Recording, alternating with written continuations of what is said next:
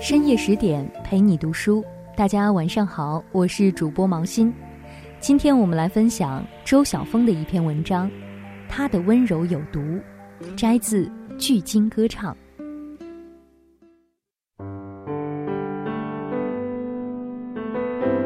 明明是我想出的好点子，他不过是个听众，怎么在他的总结里就成了集体智慧？不过是变相自夸他的领导功绩罢了。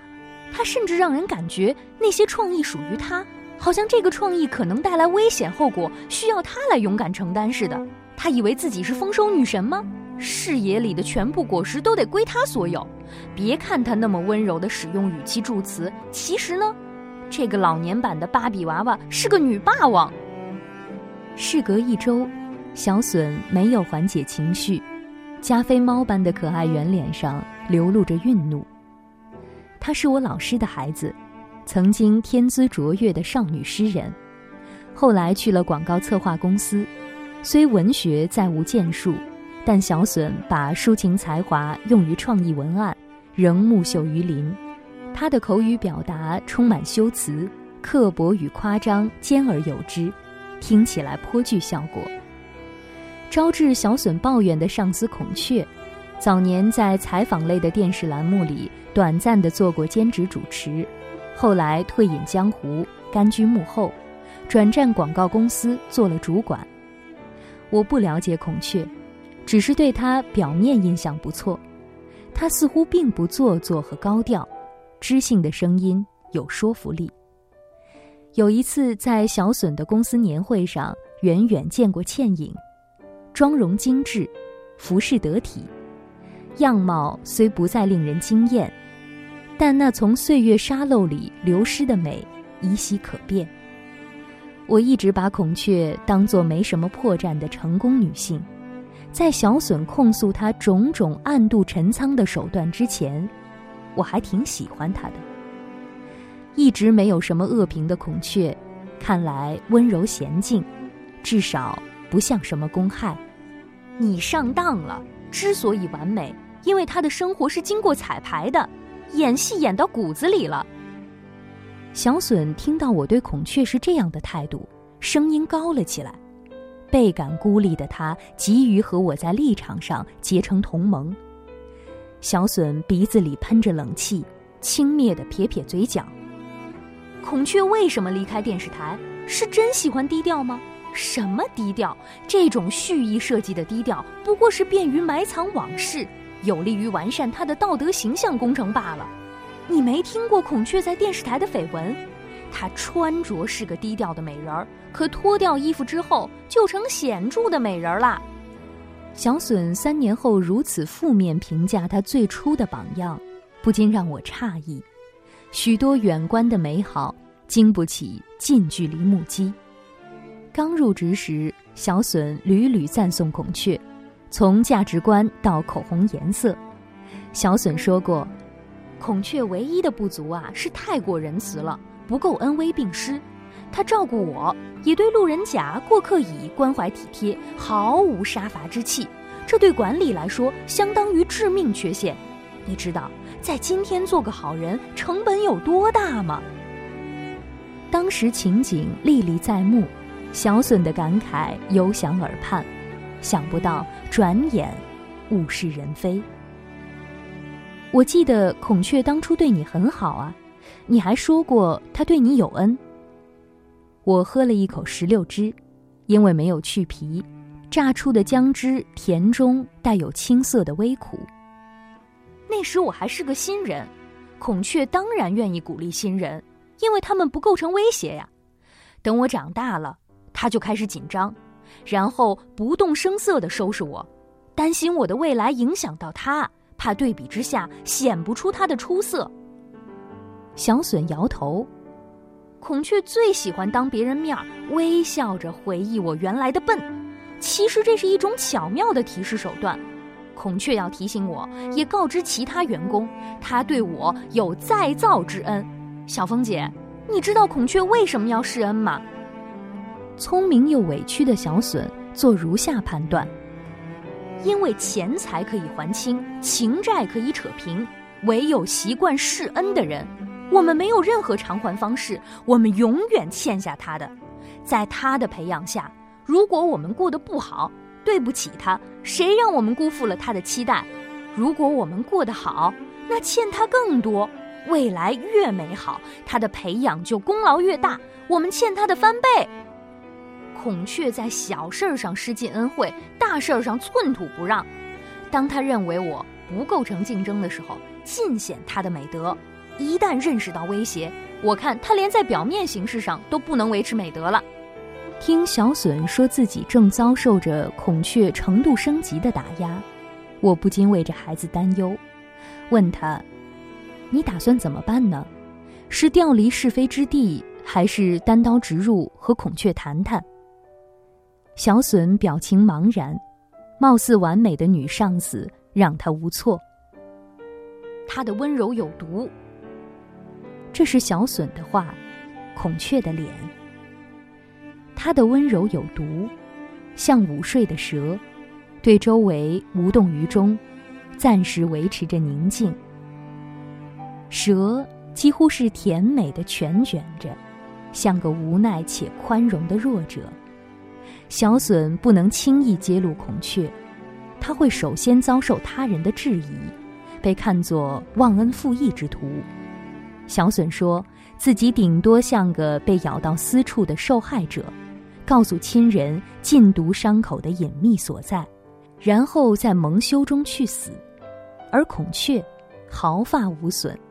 她像被催眠的女王，令人生畏的暴力继续以一种甜美的方式潜伏着。内在的狰狞，小隼所欲不过是女人之间的常态——嫉妒。孔雀与小隼虽非闺蜜，但在较长时段里惺惺相惜也好，如沐春风也罢，两人关系远比工作搭档近切。他们是否为曾经的亲密尴尬，亦或正是那份亲密导致的疏离？总之，进到一箭之内，方可咫尺天涯。我们不会嫉妒欧洲某个总统或世界级电影明星，太遥远，他们的影响力无法辐射到我们的内心。我们愿意向陌生人传达好意，而嫉妒。以及类似的恶意，是一种发生在近邻之间的感情，这是嫉妒的独特之处。除了气质上的阴柔，女性之间往往更亲密，更习惯依赖和分享，所以从土壤 pH 值的酸碱度上适宜嫉妒生长。渐距近，才能在地理与心理意义上提供僭越的可能。人们对安全感和隐私权有着普遍需要，是否当彼此了解秘密时就构成隐形的侵犯以及潜伏的凶险？两性对嫉妒的处理方式不尽相同，男性会因嫉妒疏远彼此，对于女性，嫉妒常常相伴于友情，甚至可能在嫉妒的作用下成为闺蜜。我并不了解小隼的情感状况，只记小隼隐约提到过困扰，心里有个新的他，可惜新的他已经有了旧的他。小隼不甘，明明自己比旧的他年轻许多，可他却无意转移方向。我劝过小隼，别不平衡了，谁都年轻过，人人都有的财富无需拿来炫耀。小隼专注地看了我一眼，然后缄默。没听说小隼有什么新的纠葛，直到我瞠目结舌地得知爆炸性绯闻：小隼竟与孔先生有私。这个孔先生是代称，他，是孔雀的先生。什么才是冲突真正的起源？小隼为何釜底抽薪？令他渴望而不安的爱情受到法律干扰，小隼才对孔雀心怀怨毒，还是仅仅出于对孔雀难以平息的恨意，小隼才觊觎并通过一份不妥当的性关系施予针对性报复？那个在我看来还是孩子的小隼，在他同事的叙述中，完全是个陌生的可怕形象。孔雀的遭遇获得了广泛同情，小隼被描述为农夫用体温焐暖的蛇。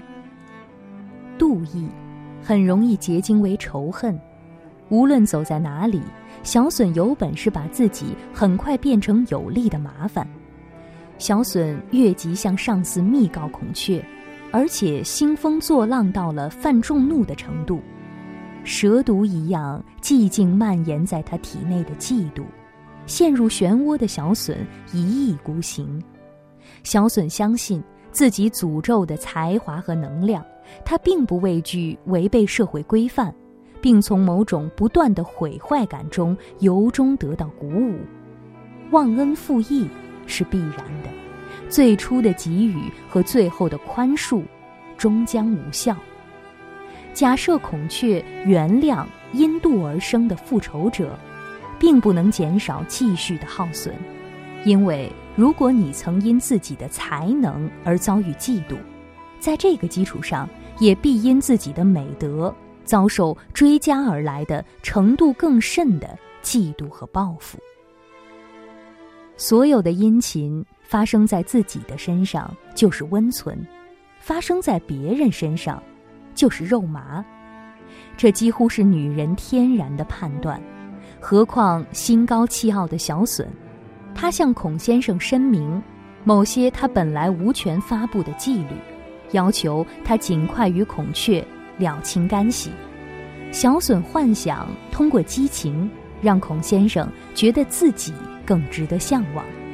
他认定，所谓丈夫对妻子的依恋，准确概括莫如说是惰性。小隼有义务帮助孔先生摧毁隐形的枷锁。然而情场无胜算，孔先生警惕于小隼的破坏力，幡然醒悟，回归家庭，留下功亏一篑的挫败者。小隼感觉自己受到侵犯的尊严，就像鹅类的翅膀一样颤抖着。他总是把自己想象为受害者，包括嫉妒的时候。小隼让我后怕，想起他的语气，具有食肉者凛冽的暴力。原来他的正义不堪一击。再想起小隼猫科动物般的圆脸，我不寒而栗。当猎物从喉管里涌出的血迹在猎豹脸上渐渐风干，看看这只温柔如猫的豹子吧，它的眼神还是那么无辜与悲哀，甚至还有两条装饰性的泪痕。自私者看重自己的付出，忽略别人的给予，任何时候都能找到便利的切入点。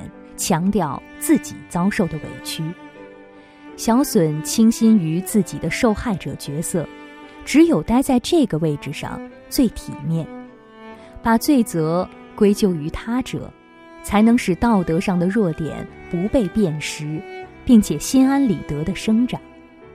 嫉妒是一种由于认定不公而产生的敌意，小隼为了达至内心平衡。而翻转自己的不利局面，把内心的嫉妒转化为近乎的正义，随后他才能上演无辜者的有力复仇。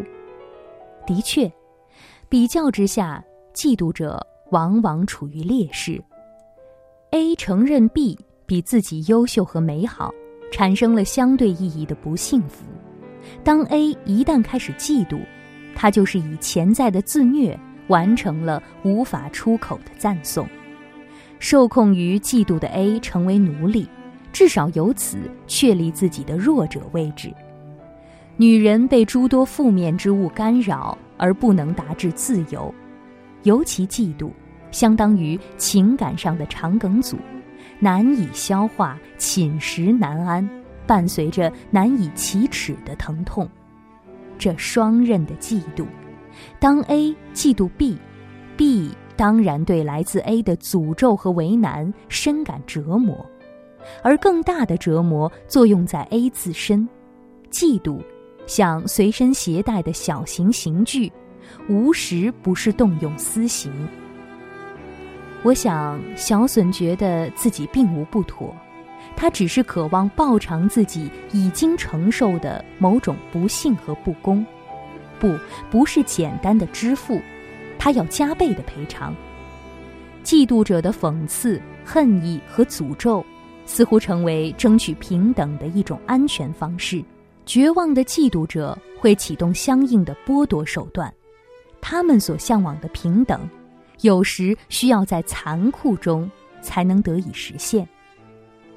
O.W. 霍姆斯有句点穴的概括，他冷言冷语道：“对于那些追求平等的热情，我毫无尊重之感，因为这种热情在我看来，只是一种理想化了的妒忌而已。”嫉妒是人类普遍的隐疾，是虚荣的伴生物。完美主义者与自我主义者都难逃它的统治。嫉妒是对美好的向往，可如果美好理想落实在他者身上得以实现，那它像是嘲讽，而不是激励。没变的美好将散发强烈的败坏气息。目睹他者受苦受难，这是人类源自古老的享受。我们骨子里，除了在保护自身利益不受损的情况下容易产生善意之外，都潜藏着对他人不幸的渴望。我们的幸福从来不是绝对值，是比较值，它需要烘托，或者直言，我们需要恰当的牺牲品。最好天降不幸，万不得已，当我们无法遏制沸腾的嫉妒时，我们才会被迫亲自下手。我们像猎豹埋伏下来，而牺牲品并未察觉自己的身影已映入埋伏在前方的嗜血眼睛。等着吧，他束手就擒的命运以及利齿下的最后呻吟。希腊神话里大量故事涉及神的嫉妒，以及由此引发的战争和灾难。即使全知全能的神也难克顽疾，更何况我们这些神创造的孩子，更无法摆脱尴尬的遗传基因。正如无论怎样的文明，都需要保持一点点内在野性，才能维护自由一样，也许嫉妒。有如人体的微量元素，多了中毒，少了同样不健康。孔雀和小隼，思南和我，天才和傻瓜，享受者和受难者，多言者与寡趣者，得势者和失利者，大脑里淤塞思想者和肠胃里空无食粮者，众说纷纭，而我们的灵魂。无不千疮百孔。通过这种不完美的相互映照，我们才能分泌同情和怜惜，就像看到镜中的病孩子。原谅我们彼此的嫉妒吧，就像原谅病孩子的不安全感。原谅所有的病孩子都是行事温和的独裁主义者，他们抱有专断的要求。想垄断母亲、神明和命运，那全部的爱。更多美文，请关注微信公众号“十点读书”。